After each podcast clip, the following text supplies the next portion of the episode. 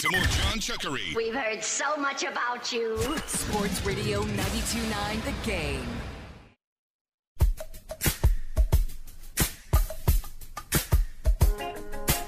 Sports Radio 92.9 The Game. Back at it, John Chuckery Show.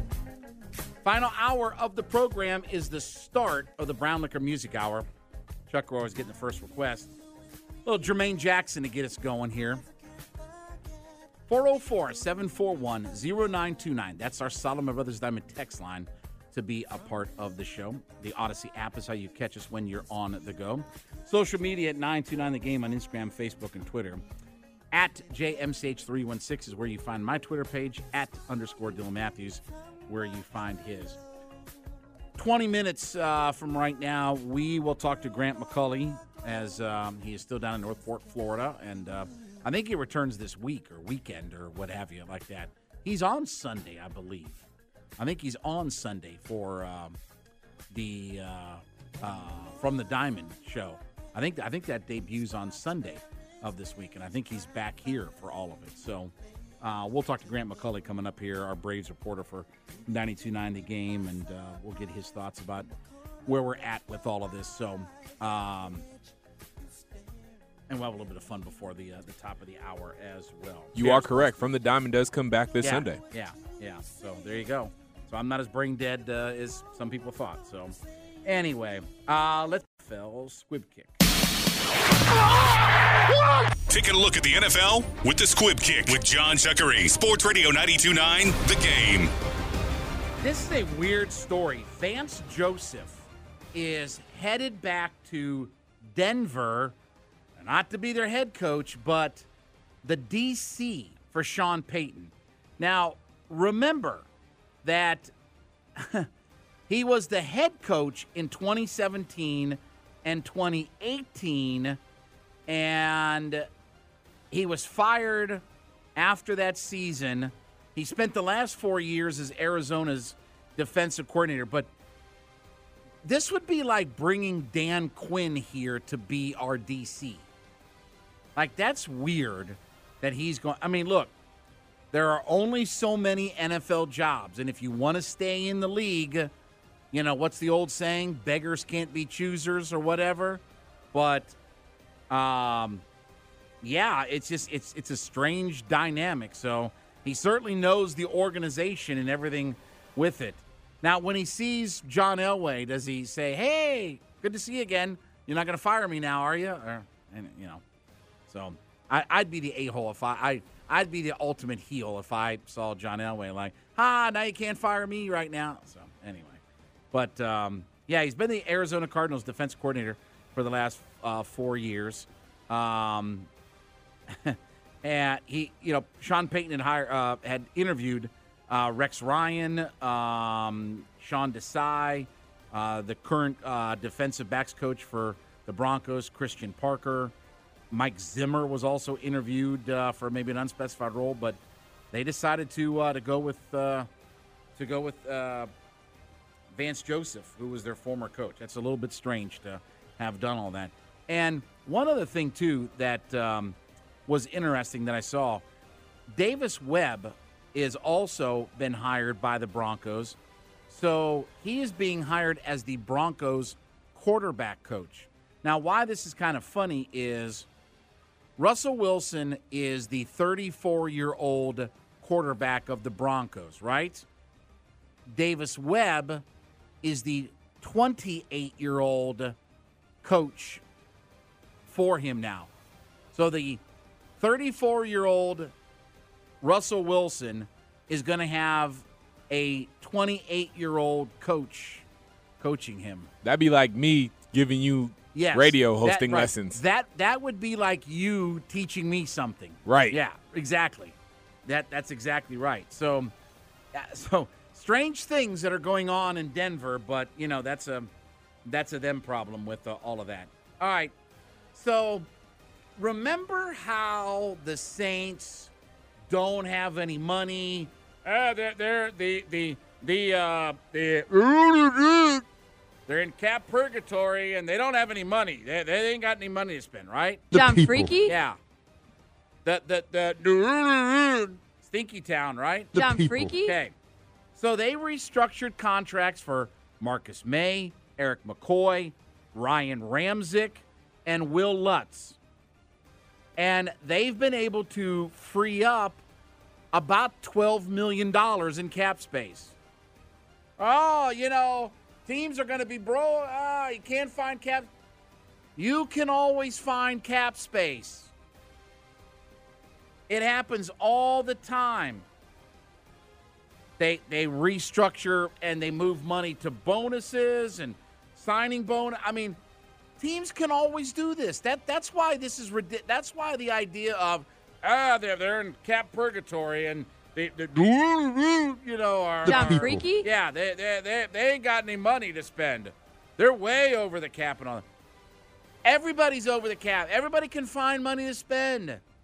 That's why I've told you that having a lot of money available on the salary cap is not a good thing. It most likely means you haven't signed your guys or have had guys that are worthy of a second contract. And that's why your roster is in the shape that it's in. Because we don't have a whole bunch of guys that we can sign. That's what the Browns went through. Oh, the Browns got $100 million to spend. Yeah, because they're the worst organization in football. They were that way for years.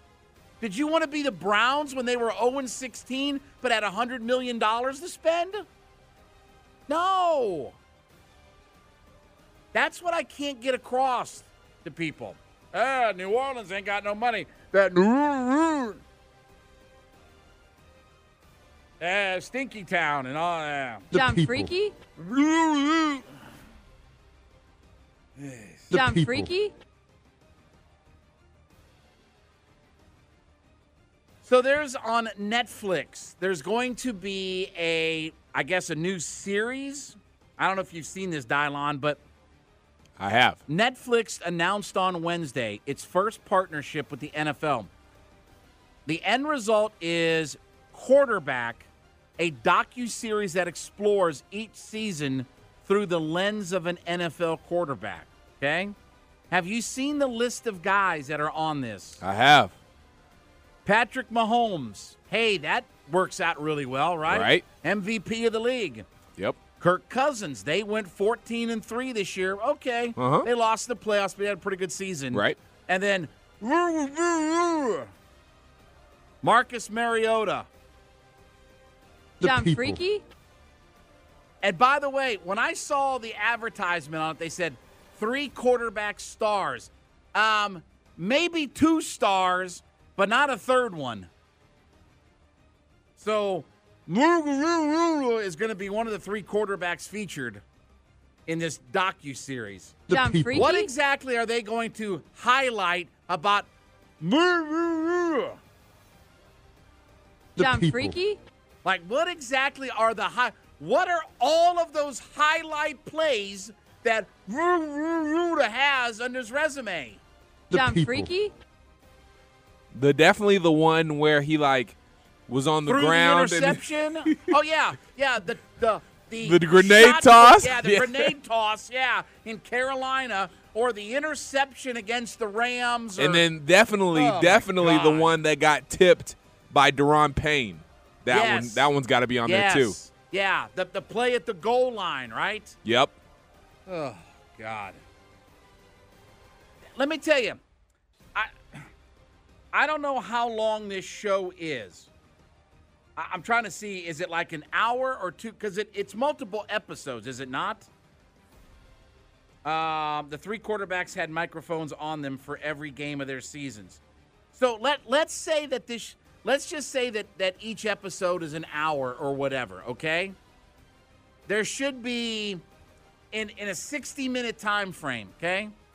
There should be 50 dedicated to Pat Mahomes. And then there should be 7 minutes and 45 seconds dedicated to Kirk Cousins. And there should be 15 seconds devoted to John Freaky.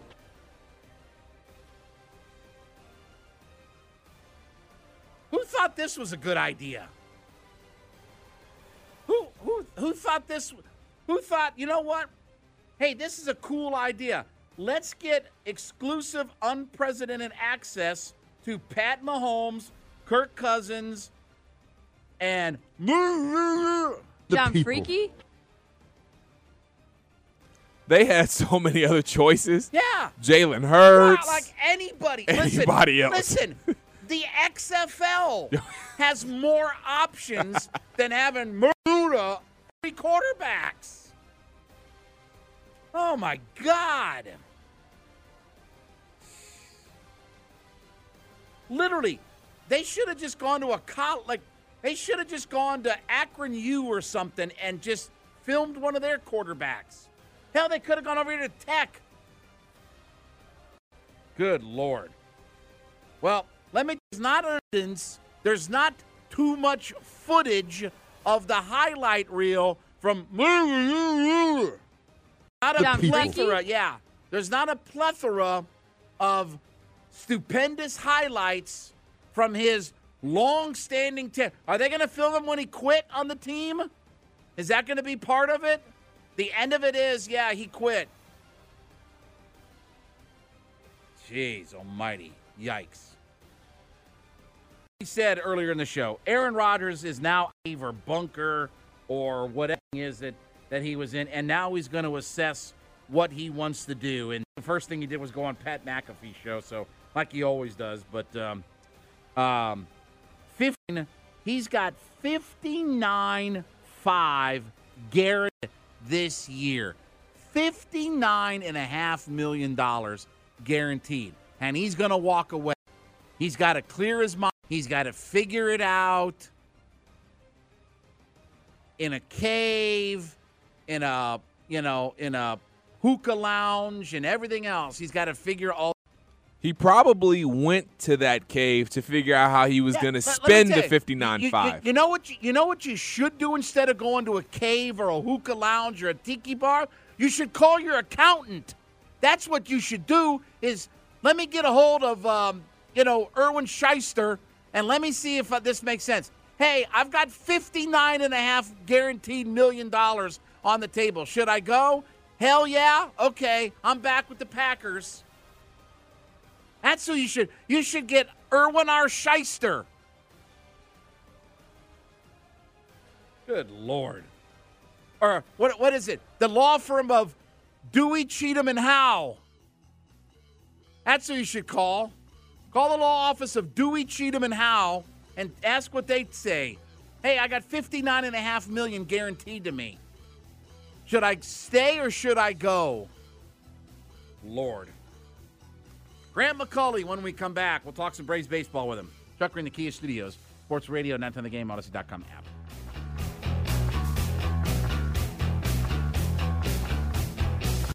Back to more John Chuckery. No, no, no, I'm having a good time. Having a good time. Sports Radio 92.9, The Game. Don't talk, just listen. First of all, Sports Radio 92.9, The Game, back with the John Chuckery Show, hanging out in the Kia Studios. Brown Liquor Music Hour rolling right along. We head to the top of the hour. JR Sports Brief coming up after us. 404 741 0929. That is the Solomon Brothers Diamond text line to be a part of the show. Audacy app is how you catch us when you are on the go. Social media is at 929 The Game on Instagram, Facebook, and Twitter. I'm at JMCH316. He is at underscore Dylan Matthews. Well, we get into Grapefruit League action coming up on Saturday as the Braves get back at it. And, um, you know, certainly a lot of anticipation and uh, ready for this baseball season to start. Let's head out to the waitfor.com hotline. He is our Braves reporter for 92.9 The Game, our Braves insider, Grant McCauley, joining us on the waitfor.com hotline. At Grant McCauley on his Twitter page. And Listen, Grant, I hope I'm not keeping you up uh, this late. Uh, hopefully, you're still up and about and awake and everything else. No, still up and awake, and that is obviously not necessarily the the schedule for all the day games that are coming up. But you know, we like to uh, keep some late hours when we can. So, I, I meant to ask you this last time I talked with you. Do we assume that Michael Harris is going to hit second in this lineup?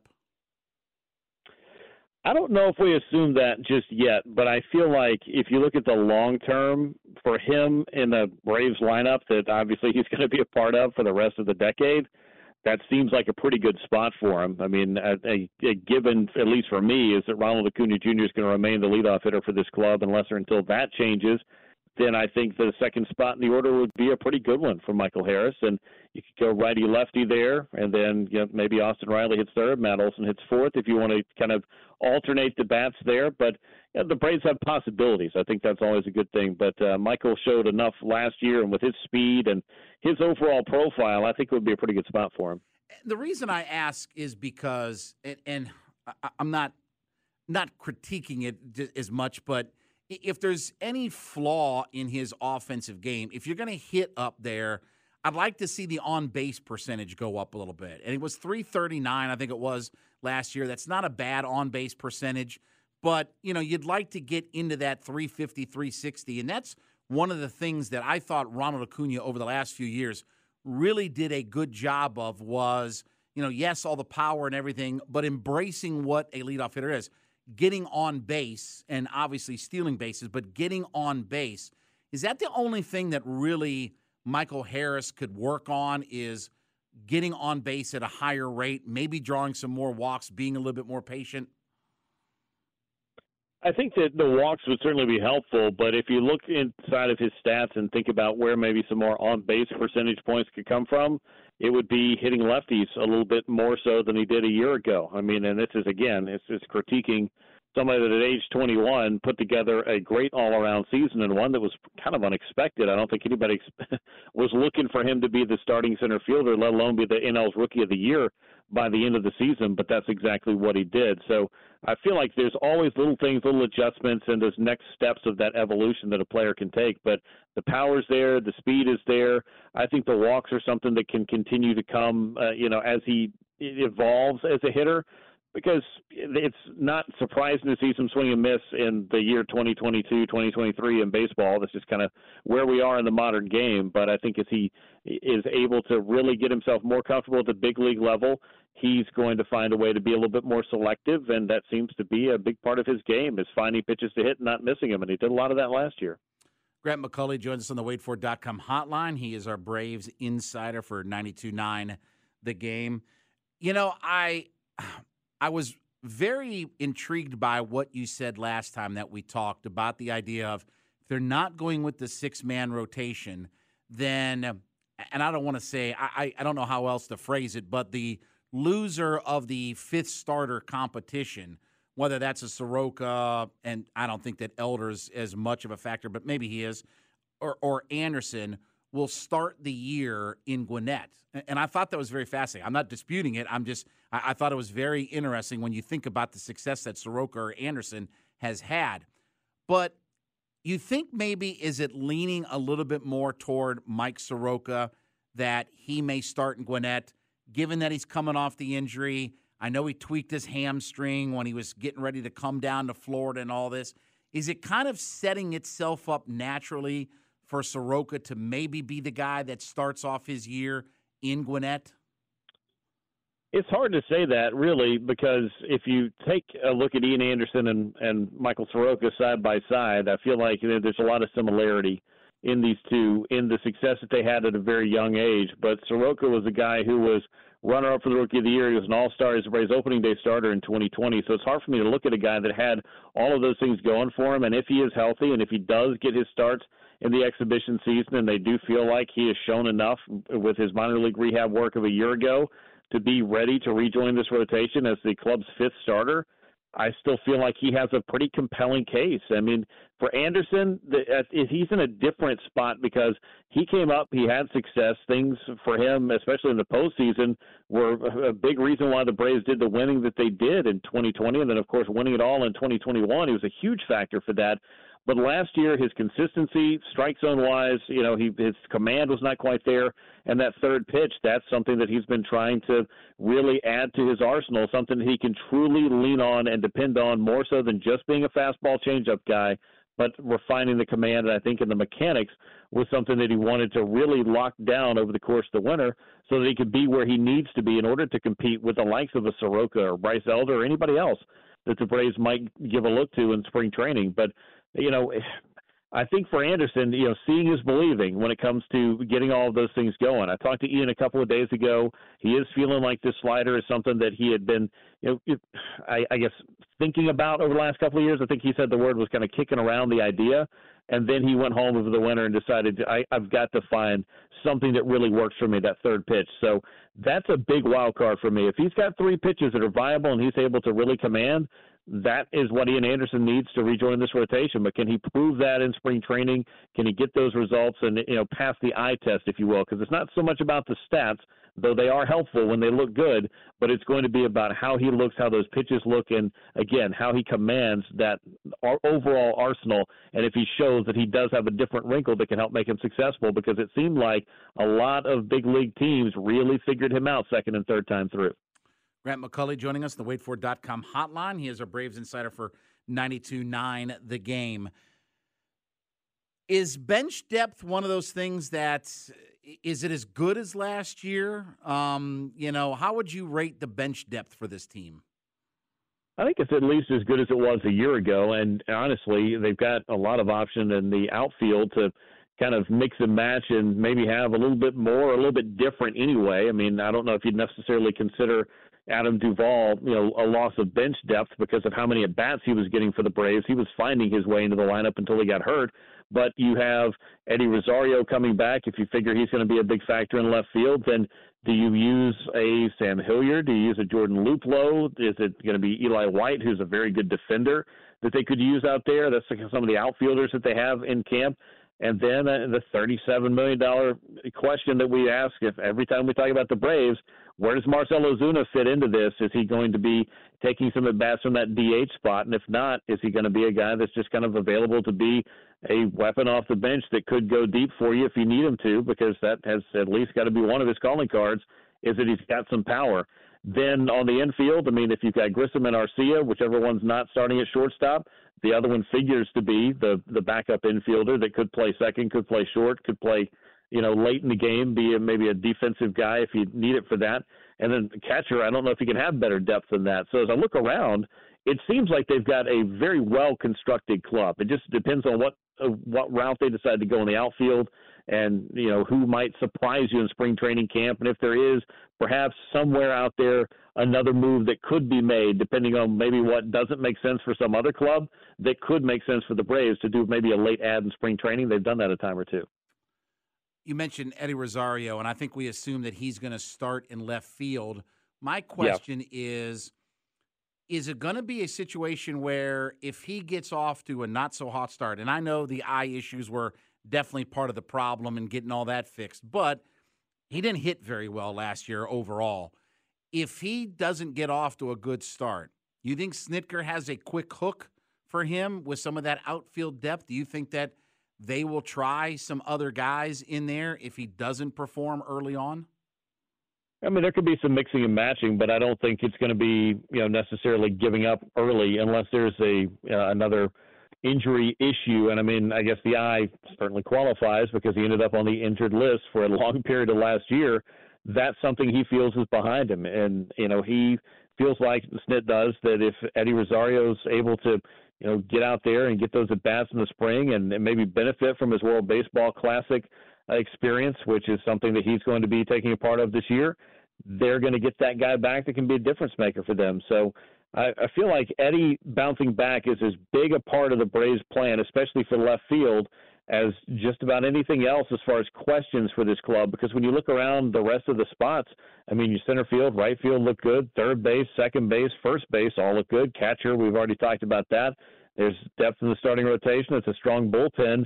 Really, left field, shortstop, the only positions that you're asking about. And then, you know, whoever's not playing, maybe at another one, where do they factor into the DH along with, of course, Ozuna, who's in that mix somewhere as well?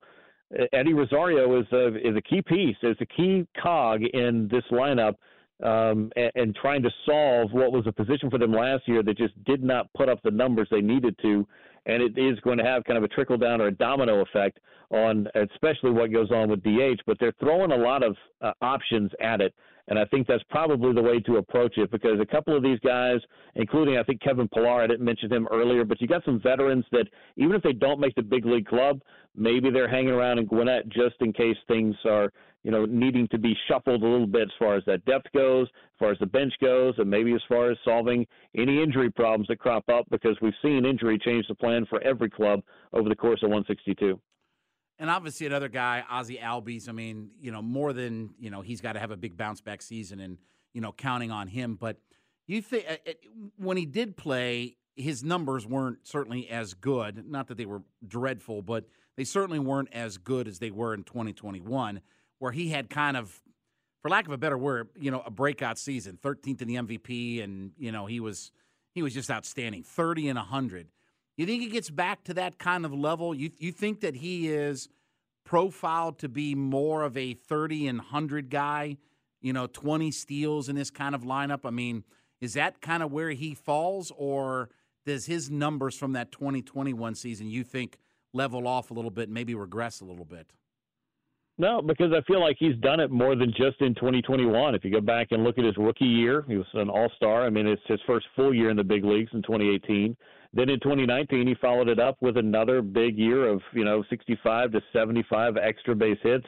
A lot of runs knocked in, stole bases, scored runs, did all the things they need him to do. He did get hurt in the only played half of that campaign, but yeah, 2021 was just another year where it just seemed like he was putting it all together. It was 40 doubles, 30 homers, 100 runs batted in, 100 runs scored, and you know 20 stolen bases. I mean, those are things Ozzie's capable of, and I think those are things that, as he looks at it and, and kind of sets his own expectations for the season, those are the kind of things that he would like to be doing. You know, last year that foot was obviously a, a, a freaky kind of fluke injury that happened, but I think he felt like there was something going on with that leading up to it that maybe had been hampering him a little bit that might have affected those numbers even before he ended up getting hurt, missing almost half the season or exactly half the season with that. Then he comes back and breaks his pinky, and that's just again, you talk about fluky freak injuries. I mean, I don't know that you can have one that was more disappointing and, and ill timed than that one was. So health is the number one thing, and I talked to Brian Snitker about this yesterday. You know, how big is it to get a bounce back season from Ozzie Albies, a healthy Ozzie Albies? Because it doesn't seem like people are as much talking about it as far as a difference maker for this club because it was something that they had to overcome last year, not having him for so long. So now, even if you look at some of the other moves that the other clubs in the division made and who they might have added that wasn't there a year ago, for all intents Ozzie Albies wasn't really there a year ago. So the Braves adding Ozzie Albies to a team one games, I think that's kind of one of the under the radar kind of things that, you know, maybe everybody's not fully looking at. I mean, the expectations there. Think about how much success they had without him last year for a long period or, or a big chunk of the year and how much he could bring to this year's squad. Yeah, boy, it really lengthens that lineup and and it certainly makes yep. Dan Olson better hitters. I mean, to have – have a guy that's just right there in the five, you know, whole whatever hundred. Uh, Grant McCauley is on Twitter at Grant McCauley. He is our Braves insider. Grant, I know you've got from the diamond back. Tell us about what's going on Sunday. Yeah, it's going to be coming back on Sunday. You can join us after the Hawks game. I'm excited to share all the things that I was able to learn in spring training. And of course, by that time, we got Grapefruit League action coming. I've got my interview with Brian Snitker. That's going to be a part of the show. I also got to catch up with AJ Minter, with Max Fried, with Kyle Wright. I've got a lot of interviews for the show. We'll talk about all the things that the Braves are doing in camp and all the questions that they're looking to answer, some of which we talked about right here on the John Chuckery Show. So I appreciate you having me on, and you can check out all my spring training coverage, links and everything over at FromTheDiamond.com, and you can find me on Twitter at Grant McCauley as well. Wait, are you going to do a segment called "Things I Learned"? I mean, is that what you're going to do? Is that is that isn't I, that isn't that gimmick know, infringement? I don't I don't know whose gimmick that is. That it sounds like a familiar. I'm not sure if I know exactly whose gimmick I was reaching upon there. Well, at least as long as it isn't mine, so uh, we're all good there. So there you go. Uh, there will be no what's bugging Grant on no, Diamond. Thank you. I appreciate that. So, Grant, as always, it. my buddy, uh, appreciate it. Thanks so much, man. We'll chat again here soon. You got it. Take care, guys. See you. All right. Well, a little bit more fun here before we get to the uh, top of the hour and hand it off to the JR Sports Brief. Chuck, we're here in the Kia Studios, Sports Radio, and to the game, Audacy.com app.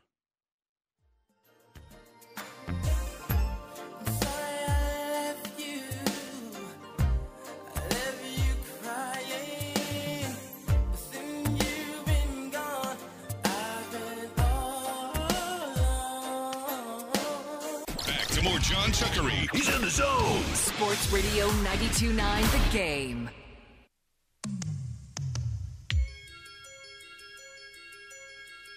Sports Radio 929 The Game. Back at it, Chuckery Show. Hanging out in the Kia Studios. We're going to go to the top of the hour and we'll give you to the JR Sports Brief after us. 404 741 0929. That's the Solomon Brothers Diamond text line to be a part of the show. Honestly, apps how you catch us on the go. Social media at 929 The Game on Instagram, Facebook, and Twitter. At JMSH316 at underscore Dylan Matthews. You, uh, are you college basketball follower at all, Dylan? Nah, not really. I, Yeah. I'll follow during the tournament, but that's it. Okay. Well, I mean, look, when we're looking at the only team that's going to get possibly into the tournament, it's Kennesaw State.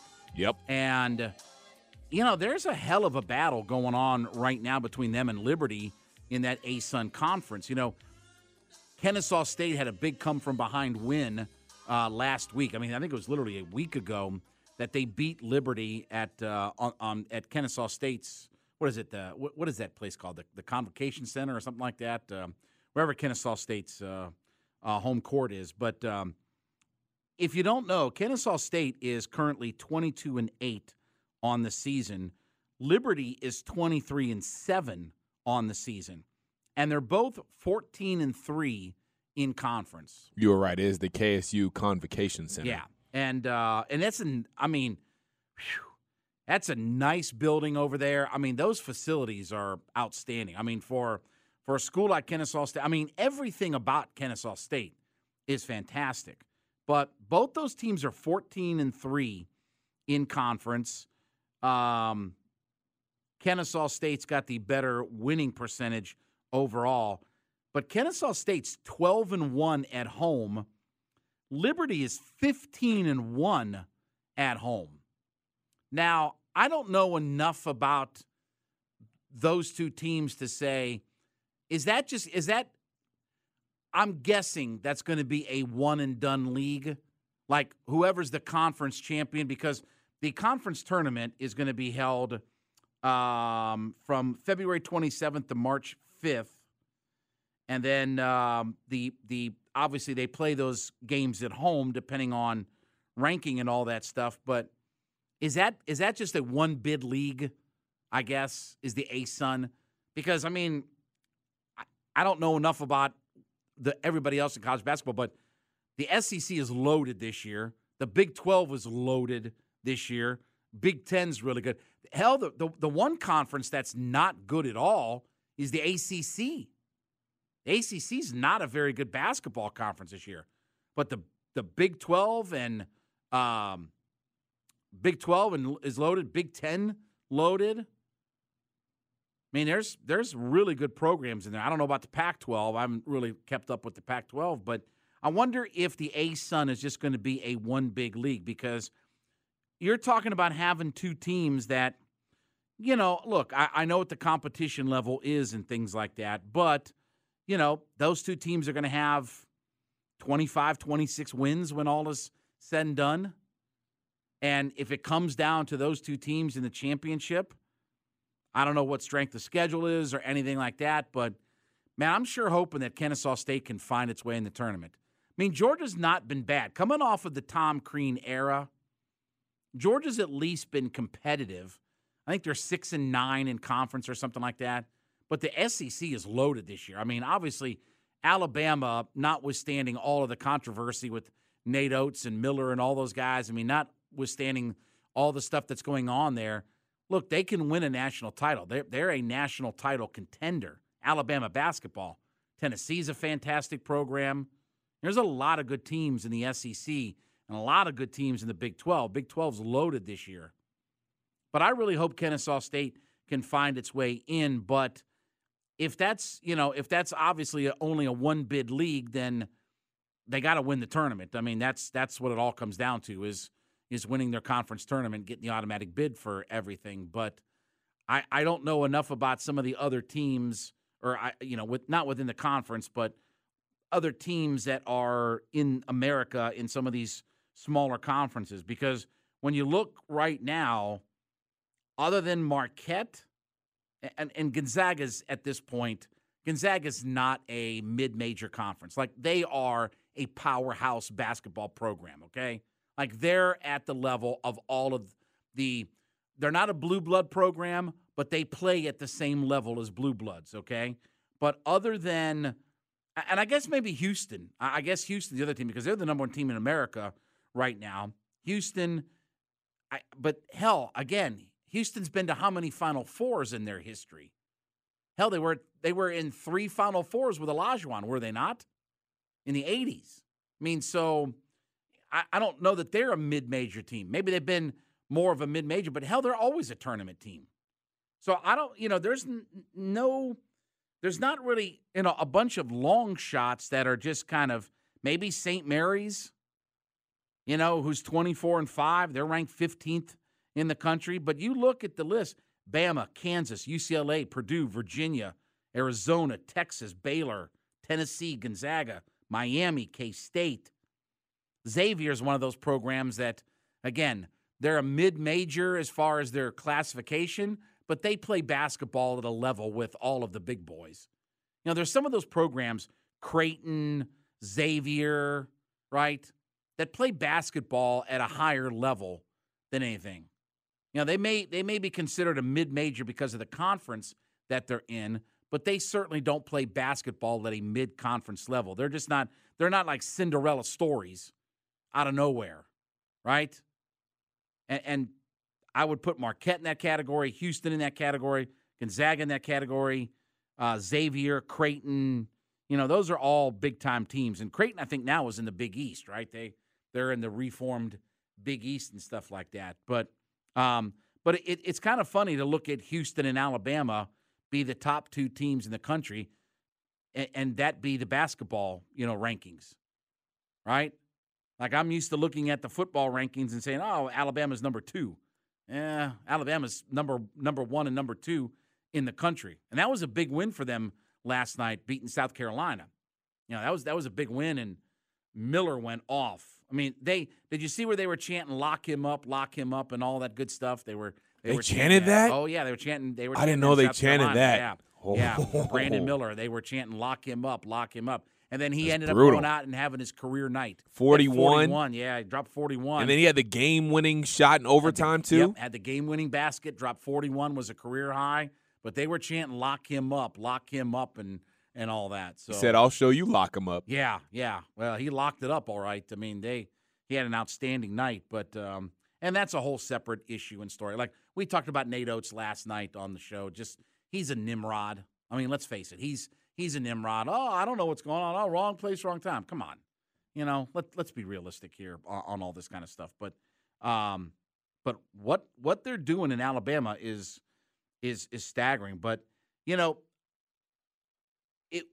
Greg Sankey made a point to talk about SEC basketball several years ago where he commented on we got to get better in basketball. They were I think I think at the time they had like 3 teams in the tournament. I think it was Kentucky, Kentucky, Tennessee maybe, and Florida. Like Florida and Kentucky were two of the teams. And he's like we got to be a better basketball league. Well, now Auburn's in the mix, Alabama's in the mix, Tennessee's in the mix, right? You know, there's really good basketball being played. And it's just a shame that in this state that we're not better at the college basketball level. That we can't get Tech, Georgia, Kennesaw State, you know, whatever, Georgia State to all be really good basketball programs because the amount of kids that are here in this state, it's staggering how good the kids are at basketball. All right, going to wrap things up with the Love TKO coming up next. Chuck in the Kia Studios, Sports Radio, 9 to the game, the Audacy.com app. From so far across the floor now, baby. Back to more John Chuckery. No, no, no, I'm having a good time. Having a good time. Sports Radio 929, The Game. Sports Radio 929, the game. Wrapping things up as we always do with the Love TKO. Getting ready for the JR Sports Brief coming up here at the top of the hour. We'll set the stage for what's going on tomorrow night for you. But first, before we get out of here, I'm going to let you listen to what is the greatest opening in all of music history. Looking back over my years, I guess I shedded some tears. So we will be on tomorrow night after Hawks basketball. So it'll be a short show, but we will take you till midnight and we'll take your reaction. I mean, we'll see what the, I mean, look. Things set themselves up for a win, right?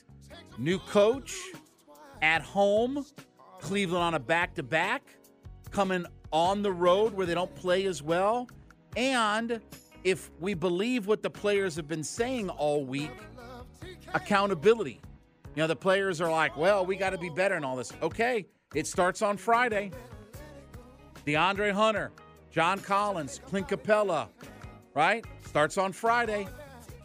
Everybody, uh, well, I, I shouldn't say John because he's going to be out. He's in the concussion protocol, so he's not going to play, but he's got accountability, right? So, so you know, and Trae Young will be back. I saw the tweet from Trae. He's going to be back and everything like that. He was dealing with a, a family emergency and stuff. He'll be back tomorrow night, so everything's back on track. But Hawks get back at it after a, a, a long, felt like a long layoff uh, when they got back. But you know, it's it's going to be different. You know, definitely a kind of hopefully reinvigorated Hawks. And again, everything sets up for them to get a win in this situation. Now, can they go out and do it? I know how good Cleveland is, but a back to back on the road they don't play as well motivated Hawks club, hopefully, and obviously probably the boost of changing coaches, right? Anytime you have a coaching change like that, you probably get a boost.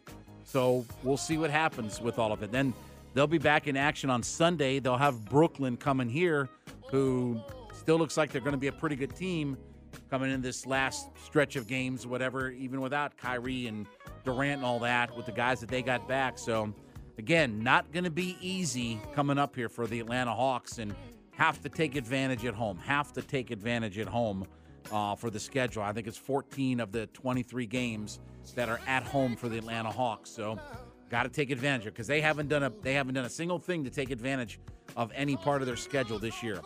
All right, we got to get out of here. For Dylan and Chuckery, we'll see you, AMF.